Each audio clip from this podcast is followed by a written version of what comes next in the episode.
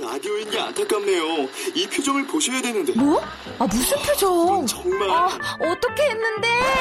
KBS 라디오 7개 채널에서 제공하는 최고급 정보들을 사진과 기사 그리고 영상으로 확인하실 수 있습니다. 읽는 라디오 KBS 라디오 홈페이지 라디오.kbs.co.kr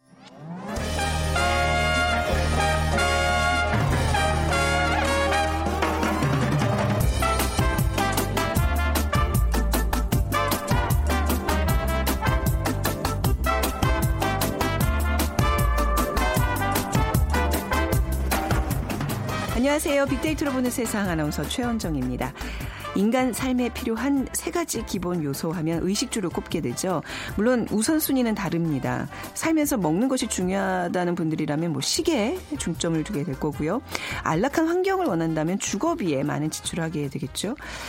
어, 이렇게 취향에 따라서 상황에 따라서 지출하는 패턴은 다르겠지만 학력이 자녀를 둔 가정이라면 의식 주 그 다음은 음, 교육비로 이어지는 분들이 많을 겁니다.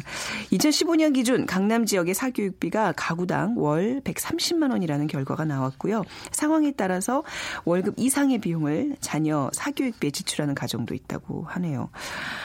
어, 이런 3, 40대의 빡빡한 경제 상황은 미래를 준비하기 힘들게 되고요. 결국 노인 빈곤층으로 이어지게 될 위험이 높다는 얘기인데요. 사교육 열풍 속의 대한민국. 그 미래의 모습도 밝지만 않습니다. 잠시 후 세상의 모든 빅데이터 시간에요. 노인 빈곤층에 대한 얘기 나눠보고요. 요즘 혼밥, 혼술족이 늘어나면서 편의점 이용하시는 분들 많아지고 있죠. 메뉴도 점점 다양해지고 있는데 이어지는 2030 핫트렌드 시간에는요. 편의점 음식 어, 빅데이터로 분석을 해보겠습니다. 자, 먼저 빅퀴즈 드리죠. 노년을 준비하면서 연금을 가입하게 되는데요.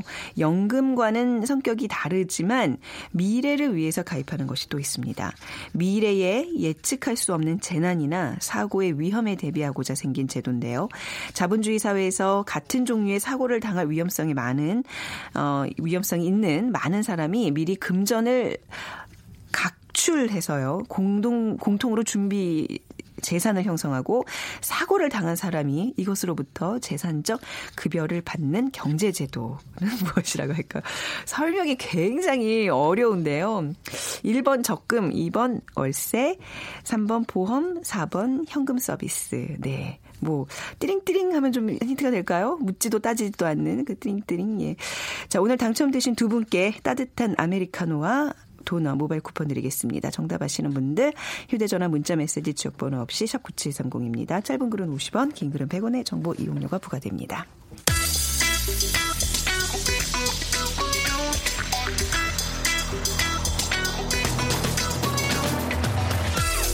오늘 여러분이 궁금한 모든 이슈를 알아보는 세상의 모든 빅데이터 연세대 박희준 교수가 분석해드립니다. 네, 연세대학교 정보산업공학과 박희준 교수 나오셨어요. 안녕하세요. 네, 안녕하십니까. 자, 오늘 노인 빈곤이라는 예. 주제로 얘기를 좀 나눠볼 텐데요. 그런 것 같아요. 이제 언젠가부터 어, 뭐, 사람들의 어떤 기대 수명치가 늘어났다고는 하는데, 이게 과연 우리 행복의 어떤 기대치가 늘어난 건가? 그렇지만은 않은 것 같아요. 그렇죠? 그렇죠. 네. 기대 수명치가 늘어나면서 우리 네. 사회 구성원 많은 분들이 에, 미래에 대한 노후에 대한 불안감을 갖게 되는 것 같고요.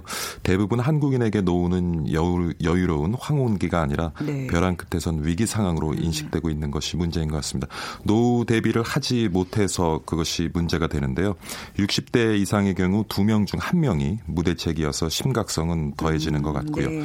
최소한의 노후 대비책인 국민연금조차 제대로 갖추지 못한 이들이 많다는 점에서 은퇴를 앞둔 베이비부모 세대니까 1955년부터 63년 사이에 출생하신 분과 네. 뭐 그뿐만 아닙니다. 청년층 모두가 지금 노후의 위기로 몰릴 그러한 상황에 직면해 있다는 것이 굉장히 우리 사회의 문제가 아닌가 생각해 봅니다. 그러니까 결국 이제 수명은 늘어나는데 그에 맞춰서 노후 대비가 제대로 이루어지지 않다는 문제점이 있는 거군요. 예. 음. 지난 1일 국민연금연구원의 베이비붐 세대의 부양 부담이 노후 준비에 미치는 영향이라는 네. 이제 보고서에 따르면 19세 이상 국민의 34.7%가 노후 대비를 하지 않고 있는 것으로 나타났고요. 네. 이미 은퇴를 했거나 은퇴를 앞둔 중고령층의 비율도 어, 상당한 것으로 조사됐습니다. 그래서 40세부터 49세의 21.8%가 노후 준비를 안 하고 있다고 답을 했고요.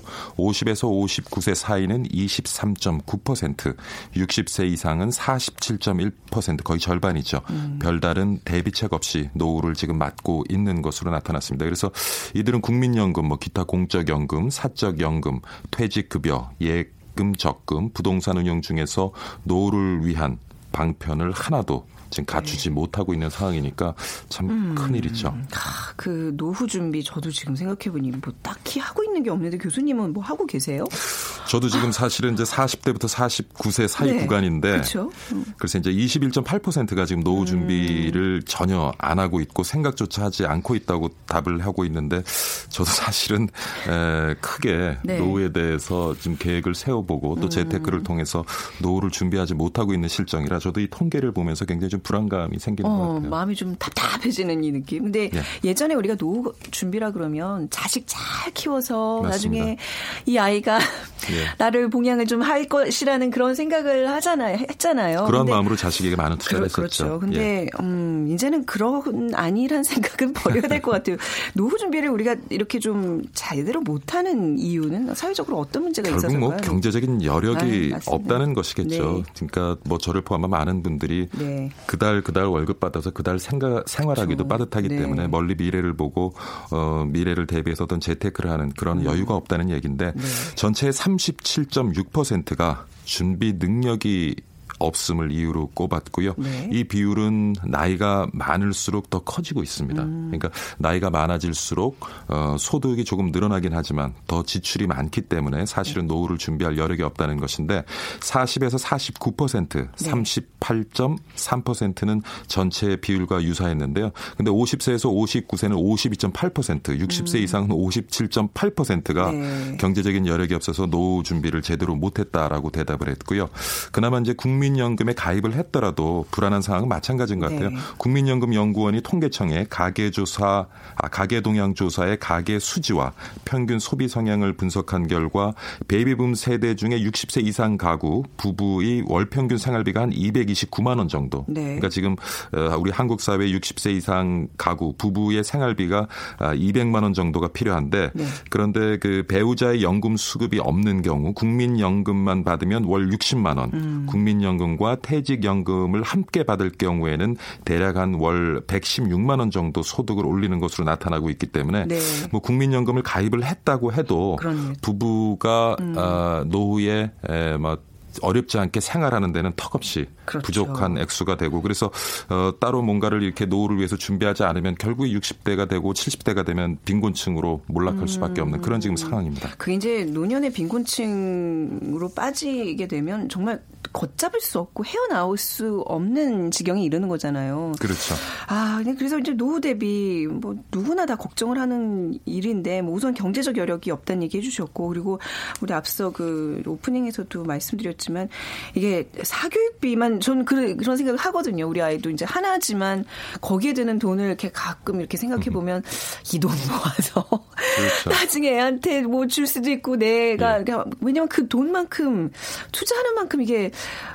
뭐 잘한 애들은 뭐, 뭐 다른 얘기겠지만 안 그런 경우가 많거든요. 너무 아깝다는 생각이 들어요. 사교육비. 그러니까 지금 우리 예. 가계 소득과 지출을 네. 들여다보면은 사실 소득 증가는 지금 답보 상태에 있는 상황이고요. 네. 지출 중에서도 사교육비는 지금 지속적으로 증가하고 있거든요. 음. 저도 사실 이제 40대에 결혼을 해서 아이를 낳고 이제 아이를 교육시키다 보니까 네.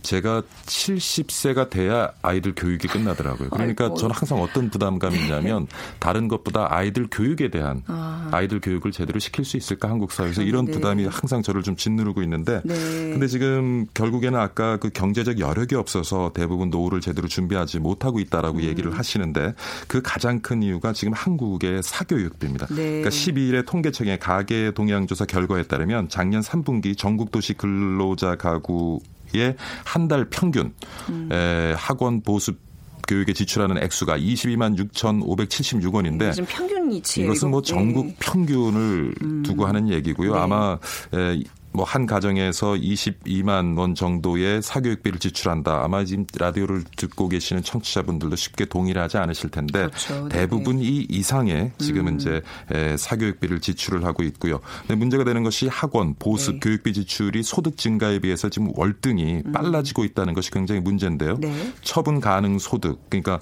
뭐 세금이나 공과금을 빼고 우리가 실제로 어, 지출할 수 있는 그런 소득 가운데 네. 학원 보수 교육비 사교육이 차지하는 비용이 지금 한 5.7% 되는데 이것도 사실 정부에서 잡은 통계고요. 음. 네네. 실제로는 이 이상 될 것으로 이제 보여지는데 최근에 와서 지난 수년간 3년간에 보면 네. 지금 우리 가정의 소득 증가율이 한 1% 정도 되고요. 음. 근데 물가 지금 상승률이 한 1% 정도 되고 네. 그런데 사교육비 지출은 좀 6% 정도 음. 늘어나고 있습니다. 실제로는 네. 이것보다 더 큰 수치로 좀 증가하고 있다고 보여지고 있고요. 음. 그래서 가장 문제가 되는 것은 어떻게 하면 우리나라 좀 교육 이 그러니까 이것은 단지 노인 빈곤층을 만들어내는 문제뿐만 아니라 네. 지금 이런 사교육비 때문에 결국에는 결혼율도 떨어지고 있고요. 그 다음에 출산율도 떨어지고 그렇죠. 있고요. 네네. 그래서 뭐 지난 시간에 이제 뭐 생산성 절벽, 인구 절벽 얘기를 했습니다마는 여러 가지 우리 사회에 결국에는 이런 많은 부담을 주고 결국 우리 사회 문제를 야기시키는 가장 큰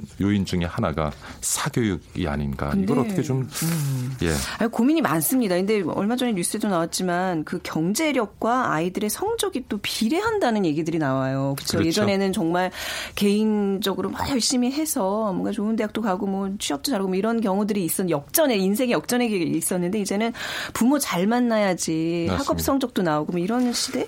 아까 제가 그 전국. 평균적인 네. 그한 가정에서 지출하는 교육비를 사교육비를 말씀을 드렸는데요. 근데 에, 사교육비 중에서도 음. 한 가정에서 소비하는 액수가 100만 원에서 200만 원 사이 가정은 이제 1.6%에 불과한데 네. 소비 여력이 400만 원을 넘는 가게에는 10%까지 치솟습니다. 그리고 네. 이 소득 구간이 높아지면 높아질수록 지금 말씀하신 것처럼 음. 사교육비 이 지출이 전체 에, 소비에서 차지하는 비중이 아주 급속하게 높아지고 있거든요. 네. 그러니까 전반적으로 사교육비도 문제지만 이 소득 계층별로 지출할 수 있는 사교육비 그 음. 차이는 점점 더 심해지는 것 같아요. 저는 앞으로 뭔가 이렇게 이제 뭐 정치인들 뭐, 뭐 이제 이런 뽑는 선거철이 되면 이 교육 제도를 좀 다 뜯어 고칠 수 있는 그런 어떤 리더를 저는 꼭 뽑아야 된다는 생각을 그런데 이게. 문제가 네. 아, 그 지금까지 지난 역대 정권들을 보면 거기에 네. 대한 부담을 다 가지고 있는 것 같아요. 음. 그래서 뭔가 사실 이 교육 체계를 뜯어 고친다는 우리가 진짜 장기적으로 보고 백년지 대계인데 말이죠. 접근해야 될 문제인데 네. 예, 5년 임기 안에 뭔가 가시적인 성과를 내려고 하다 보니까 조금 더 무리하면서 예, 깊은 고민 없이 음. 네. 교육제도를 바꾸다 보니까 계속 교육제도 입시제도가 바뀌고 있고요. 그렇죠. 그에 따라서 사교육 시장은 점점, 더 점점 커지고 있고요. 비가 커지고 그래서 있고, 이거는 뭐 맞아요. 정권이 바뀌고 우파 정권은 좌파 정권이든 아, 간에 예. 좀 멀리 바라다 보고 맞습니다. 우리 정치권 국민들이 좀 합의를 얻어서 아. 멀리 보고 천천히 좀 걸어가야 될 문제가 아닌가 싶어요. 오늘 우리가 노인민곤 얘기했었나요? 근데 갑자기 교육 문제로 넘어가면서 굉장히 흥분을 하고 있는데 다시 좀 노후 대비 얘기를 좀 해보겠습니다. 근데 어. 창, 청년층의 어떤 처지도 지금 이 베이비부모 세대 처지와 크게 다를 것이 없다면서요. 뭐 요즘 네. 그 일자리 창출 능력이 우리 사회가 떨어지면서 네. 청년 실업률이 아주 지속적으로 증가를 하고 있고요. 그런 상황에서 뭐 청년들이 일단은 일자리 구하는 게 우선이지 멀리 뭐 그렇죠. 노후를 대비한다는 것. 사실 생각이 어려울 텐데 음. 지금 18세에서 34세 청년의 국민연금 납부율은 40%가 안 돼요. 38.8%에 그치고 있습니다. 네. 이것도 결국에는 10년, 20년, 30년 뒤에는 또 우리 사회에 어떤 재앙이 될 수가 있는 것이고요. 음. 그래서 지금 뭐 그 베이비부모 세대뿐만 아니라 노후 빈곤 문제는 지금 20대, 30대에는 더큰 음. 네. 문제로 다가올 수 있다는 것이 좀더 심각한 음. 문제가 되겠죠. 문제점들을 이렇게 쭉 짚어주셨는데 교수님 그러면 어떤 대책이 좀 필요할까요?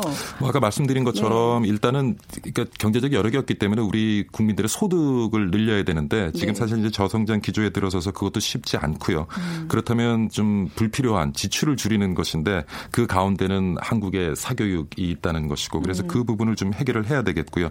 그다음 기술적인 부분을 보면 지금 청년층이 최소한의 노후를 보장받을 수 있도록 일정 기간 국민연금에 가입한 것으로 인정해주는 그런 크레딧 제도를 확대 강화해야 된다는 의견이 지금 많이 있고요. 아, 네. 그리고 청년층의 고용 문제를 해결할 근본적 대안이 없는 상황에서 음. 국민연금 사각지대를 그대로 방치해두면 이것은 그들의 문제뿐만 아니라 결국은 우리 사회가 짊어져야 될 짐이 될 수도 있다는 생각이 들고 음.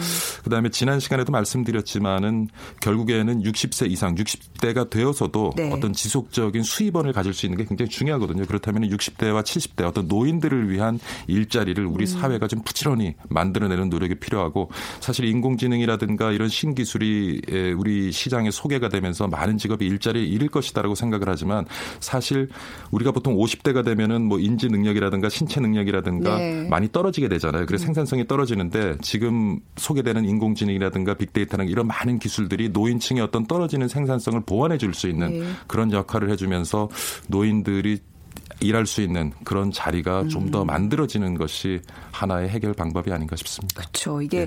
사실 국가의 복지라는 게 지금 시점에서 따뜻하게 뭐 자고 맛있는 거 먹고 이런 차원보다도 우리의 미래 불확실성을 좀 줄여주는 그렇죠. 게 가장 중요한 건데 말이죠. 오늘 아, 노인 빈곤 얘기 나누면서 저도 지금 오늘 하루 종일 아마 그 생각을 할것 음. 같아요. 앞으로 나는 60세 이상 이제 이후에 퇴직고 어떻게 살아갈 것인가 또 이 사회는 어떻게 우리 노인들을 위한 좀 더 어떤 사회보장 제도 들 것들을 좀 키워 나갈 것인가 이런 고민들을 좀 하는 하루가 됐으면 좋겠습니다. 예. 가시기 전에 비퀴즈 부탁드리겠습니다. 예. 네. 네, 노년을 준비하면서 우리는 연금에 가입을 하는데요. 연금과는 성격이 다르지만 미래를 위해서 가입하는 것이 또 하나 있습니다. 자본주의 사회에서 같은 종류의 사고를 당할 위험성이 많은 사람이 미리 금전을 각출을 해서 네. 어, 공통으로 준비 재산을 형성한 다음에 사고를 당한 사람이 이것으로부터 재산적 급여를 받는 경제 제도 이것은 무엇일까요? 굉장히 좀 설명이 어려운데 어려워. 1번 네. 적금, 네. 2번 월세, 3번 보험, 음. 4번 현금 서비스입니다. 네. 냈다 다 참 들으면 반가운 단어들이기는 해요. 월세, 현금 서비스. 현금 서비스 쓰면 네. 좋겠어요. 그렇죠. 월세도 이제 내는 사람 입장에서 부담이 좀 받는 받는 사람 입장에서는 네. 예. 자, 오늘 방송 들으시면서 정답과 함께 다양한 의견들 보내 주세요. 휴대 전화 문자 메시지 지역 번호 없이 샵 9730이고요. 짧은 글은 50원, 긴 글은 100원의 정보 이용료가 부과됩니다. 자, 연세대학교 정보산업 공학과 박기준 교수였습니다. 감사합니다. 네, 감사합니다.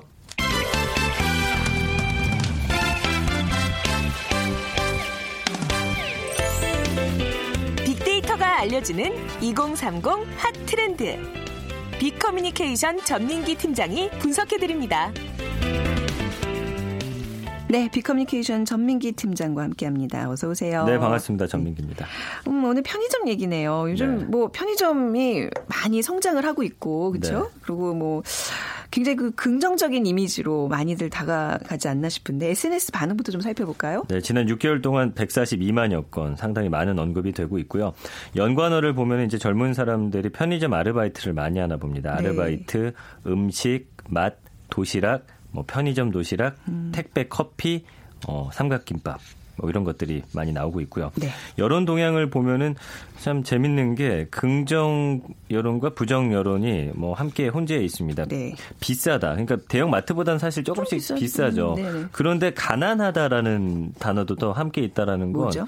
젊은 층들이 이제 어 주머니 사정이 여의치 않다 보니까 편의점 가서 점심 저녁 음. 때우거든요. 그러니까 네. 비싼데 또 가난하다 이런 두 단어가 함께 있는 게 재밌고요. 음. 맛있다, 좋다 뭐 이런 단어들이 어 함께 나타나고 있습니다. 네, 우리 뭐 편의점의 음식, 편의점 음식에 대한 언급 상업량만 봐도 진짜 이게 열풍에 가깝죠. 편의점 열풍의 시대에 살고 있다고 해도 과언이 아니겠죠. 그렇습니다. 네. 요즘 편의점 열풍이 먹거리 이어서 TV 예능 프로그램까지 많이 나오고 네. 있어요. 편의점 음식들만 사가지고 그거를 제조합해서 새로운 음식을 음. 만들어내는 그런 프로그램까지 있을 정도고요.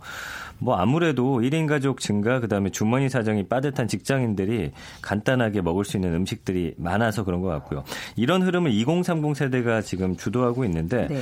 어, 지난달 22일에 통계청과 편의점 업계가 발표한 자료를 봤더니 작년 상반기에만 편의점 매출이 그 전해보다 21.8%가 늘어난 음. 9조 1,300억 원 정도였습니다.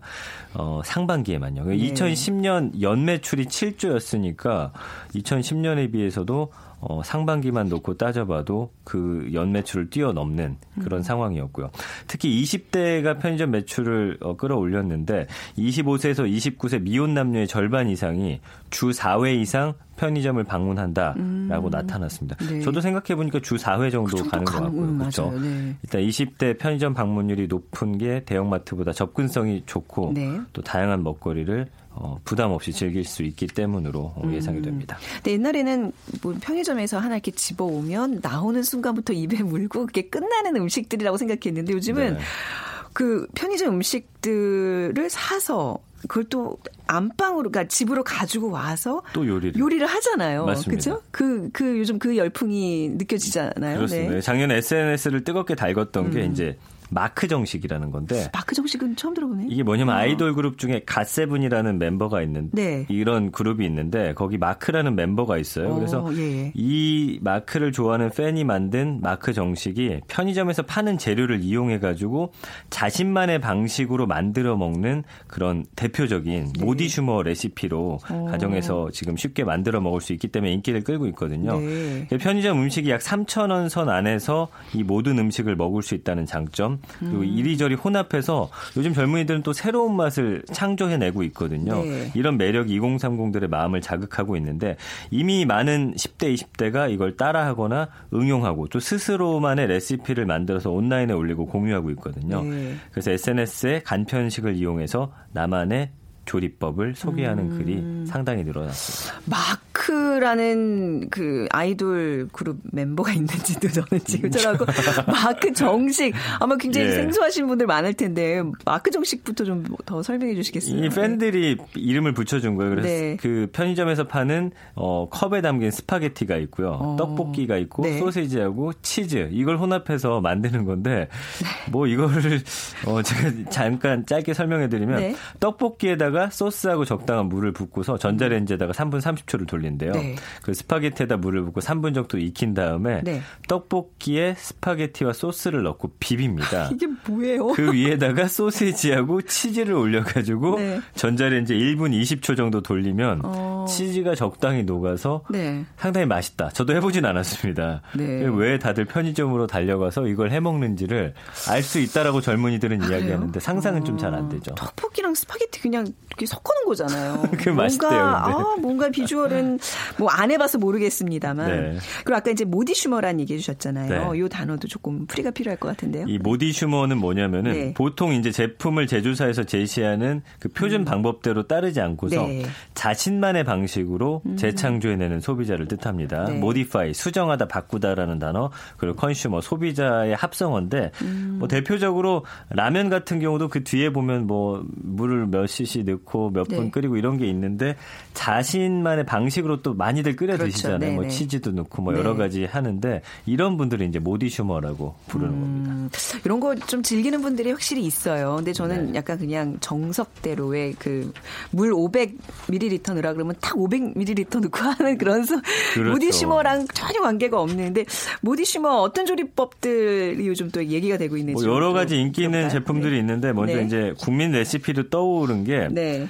그 불닭 맛이 나는 면이 있어요. 네. 요거 삼합이라는 그런 음식입니다. 네. 음. 그래서 불닭 그 면하고 삼각김밥 그다음에 치즈를 잘게 쪼개 가지고 네. 전자레인지에 돌려서 먹는 이 레시피가 지금 많은 젊은이들이 네. 어, 지금 알고 있고 또 즐겨 먹는 거고요. 네. 그다음에 떡볶이하고 삼각김밥을 섞은 섞은 떡볶이 치즈 비빔밥. 네. 뭐 이런 거는 각종 편의점에서 나오고 있는 떡볶이에다가 그 김밥과 치즈를 함께 넣어서 비벼 먹는 건데 네. 적은 돈으로 배불리 먹을 수 있고 또 맛이 있어서 지금 청소년들 10대들 사이에서 굉장히 사랑을 받고 있는 음식이라고 어, 합니다. 야, 엄마 아빠가 밥 안 해주나 왜 이렇게 먹어요 도대체? 근데 저도 고등학교 때 편의점 가서 뭐 많이 먹었지만 이렇게 네. 제조해서 먹진 어. 않았거든요. 또 이제 이런 것들이 약간 자극적이에요. 맵고 짜다 보니까 네. 또 이런 걸 못 먹는 사람들을 위한 것도 있는데 그 곰탕면에다가 네. 편 의점 만두를 전자레인지 함께 돌려서 만들면 이게 곰탕 만두국이라고 해서 음. 이거 상당히 맛있다고 합니다. 아 근데 뭐 이렇게까지 뭐 이게 약간 좀 문화가 된 것 같아요. 그렇죠? 네, 이게 뭐 맛있어서 뭐 이런 게 아니라 이제 그냥 재미 삼아 하다 보면 이제 서로 이게 창의적인 생각들 공유하고 근데 우리가 편의점 음식 하면 그냥 왜 좀 저렴한 음식이라고 네, 생각을 네. 하는데 요즘엔 좀 트렌드가 또 새로운 좀 이렇게 비싼 프리미엄급들이 많이 나오고 있죠. 이제 명절부터 나온 게뭐 반찬 12개, 11가지 음. 네네. 엄청나게. 그래서 가격도 뭐 만 원에서 만 오천 음. 원까지 하고 했는데 이 올해 이제 새로운 트렌드 중 하나가 편의점 프리미엄이라는 단어거든요. 그래서 이제 삼각김밥, 라면 위주였던 편의점 메뉴가 어, 뭐 크림 파스타, 로열 밀크티, 아이스크림 이렇게 고급화되고 다양화되고 있습니다. 네. 그러면서 편의점 공간 요즘에 보셨을 텐데 편의점이 있고 그 옆에 카페처럼 의자랑 네, 네. 테이블이 있는 공간 보셨을 네. 거예요. 이렇게 하면서 굉장히 다른 문화로 또 만들어 가고 있는데 음.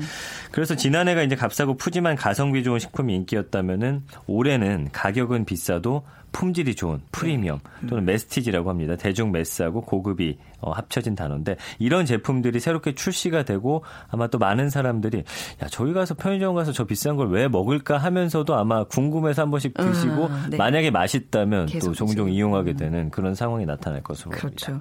프리미엄 도시락에는 어떤 게 있어요? 어떤 음식들이 들어가나요? 별의 별게 다 있습니다. 네. 그래서 어, 유명한 셰프가 이제 개발한 게 우삼겹 부위에다가 숯불향 특제 소스를 바른 고급 도시락이 있다고 합니다. 어, 말만 들어도 맛있겠네요. 이거. 예, 그리고 네. 뭐 돈가스 치킨 그리고 다섯 가지 토핑을 얹은 일본 정통 카레 도시락도 있고 네. 남도식 떡갈비, 순창 고추장 불고기, 횡성 한우 도시락도 있어요. 어. 음. 어, 이런 것들. 그다음에 직화 오모리 김치찌개, 네. 음. 중화 짜장면, 크림 파스타 뭐 워낙 다양해지 고 있고 네. 가격이 좀 비싸지지만 예전엔 사실 편의점에서 먹은 음식 짜장면이라고 하지만 짜장면 맛이 잘 안 났잖아요. 네. 근데 이제는 정말 식당에서 먹는 그 맛을 그래요? 재현해내는 도시락이 나타나고 있습니다. 아, 왜 예전에는 한국에서 유행할 아이템이 궁금하면 일본에 가보라는 말이 있잖아요. 네네. 뭐 일본 편의점 음식은 어떤가요? 여기는 뭐 국내 그 프리미엄은 예전부터 도입이 됐고 아무래도 일본은 음식 배달 서비스가 잘 안 된다고 합니다. 네. 그 편의점 가면 워낙 다양한 도시락들이 있기 아, 때문에 그래요, 네. 그래서 도시락으로 나오지 않는 음식이 없을 정도인데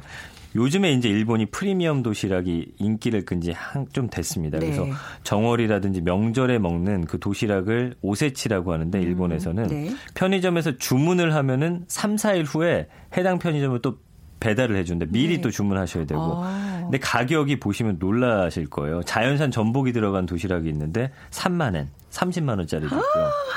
편의점 도시락이 예. 30만 원이라고요? 그 저렴한 구성이라고 해도 9만 원 정도 하는 아, 건데. 그냥 일식집 가서 먹으면 안 될까요? 뭐 이거 이정 30만 원이면 뭐 어디 호텔 가서 먹어도 되겠는데. 근데 이거 제가 사진을 한번 네. 검색을 해봤더니 진짜 인류 그 식당에서 나오는 것처럼 구성이 굉장히 탄탄하고 뭐 물론 30만 원짜리는 안 먹겠지만 네. 어쨌든 이런 정도의 그런 도시락들이 상당히 많고 한국도 이제 취급하는 품목도 다양해지고 있는데 일본 편의점과 비교해서는 아직은 좀 적은 편이거든요. 네. 일본은 지금 신선식품 의 비중이 상당히 높고요. 네. 그래서 뭐 안주로 인기가 있는 타코 와사비라고 하는데 예. 음. 이런 것들까지 도시락으로 돼 있고 거의 문어가 생물에 가깝다고 합니다. 네. 그래서 앞으로 우리나라도 이런 것들이 도입이 되면서 뭔가 뭐 홍어 삼합 도시락이라든지 네네. 뭐 이제 그런 것들이 좀 등장하지 않을까 저는 예상을 해봅니다. 음, 아, 이 편의점의 끝이 어딜까 사실 너무 네. 포화 상태라고 생각해서 저는 진작에 이게 될까 싶었는데 계속해서 진화하는 근데 그 중심에는 편의점 음식이 있고 또 그걸 이끌어가는 젊은 사람들의 문화가 있었네요. 백화점하고 네. 마트는 이제 그,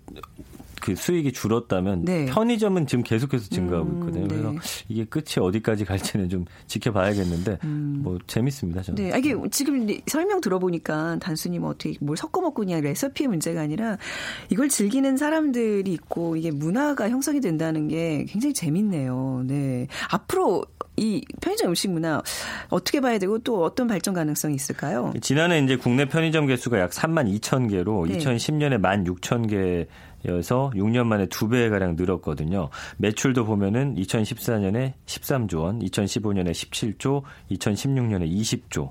계속 해마다 증가하고 있잖아요. 네. 그래서 3,000원에서 5,000원대 고급 도시락 메뉴가 등장하면서 이용 고객도 10대에서 30대에서 이젠 4, 50대도 많이 찾고 있거든요. 네. 그래서 업계는 올해 편의점이 더 빠르게 성장할 것으로 보고 있고요. 움츠러든 외식 업계는 좀 상반된 네. 움직임이라고 볼수 있죠. 그렇죠. 이런 걸 이끄는 배경에는 예전에 제가 1인 가구 설명해 드렸지만 전체 음. 인구의 27%가 1인 가구고 앞으로는 34%까지 는다고 하니까 음, 네. 아무래도 이 편의점은 더 많이 어, 나타날 것 같고요. 네. 우리보다 앞서서 이제 1인 가구 고령화 사회가 시작된 일본은 이미 중장년층이 편의점의 주 고객이거든요. 음, 네. 그래서 혼자서 살아남는 배우 법을 배우는 젊은이들도 편의점을 많이 사용하고 있기 때문에 어떻게 보면 좀 여유가 없는 사회. 그러니까 밥 한 끼도 혼자 빠르게 해결해야 하는 우리의 모습을 어 좀 앞으로도 봐야 할 것 같아서 좀 음. 아쉬운 면도 있지만 또 이걸 받아들여야 한다면 그 안에서 또 다양한 문화가 그렇죠. 어, 음. 나타나지 않을까 그렇게 생각을 합니다. 편의점 음식하면 저는 그동안 뭐 약간 눈물에 젖는 뭐빵 그런 개념으로 좀 생각했는데 아 이게 또 젊은 사람들한테 문화를 이해하기 위해서 가서 좀 이것저것 섞어 먹어봐야 되겠네요. 네. 드셔보세요. 저도 제육 그 김치 네. 도시락 먹는데 맛있습니다. 생각보다. 그래요? 예. 음, 알겠습니다. 비커뮤니케이션 전민기 팀장과 함께했습니다. 감사합니다. 고맙습니다. 오늘 정답은 3번 보험입니다. 6021님 보험 알아서 들어주고 부탁해서 들어주는 것 말고 가입하기 전에 보험에 대한 공부가 필요하다고 봅니다. 하셨고요. 7477님 저희 부부 암보험 두 아이 실손보험 이것도 액수가 작지 않아서 부모님 보험 하나 넣고 싶어도 쉽지가 않습니다. 하셨어요. 자, 두 분께 커피와 도넛 모바일 쿠폰 드리겠습니다. 빅데이터로 보는 세상 오늘 순서 마무리하죠. 지금까지 아나운서 최현정이었습니다. 고맙습니다.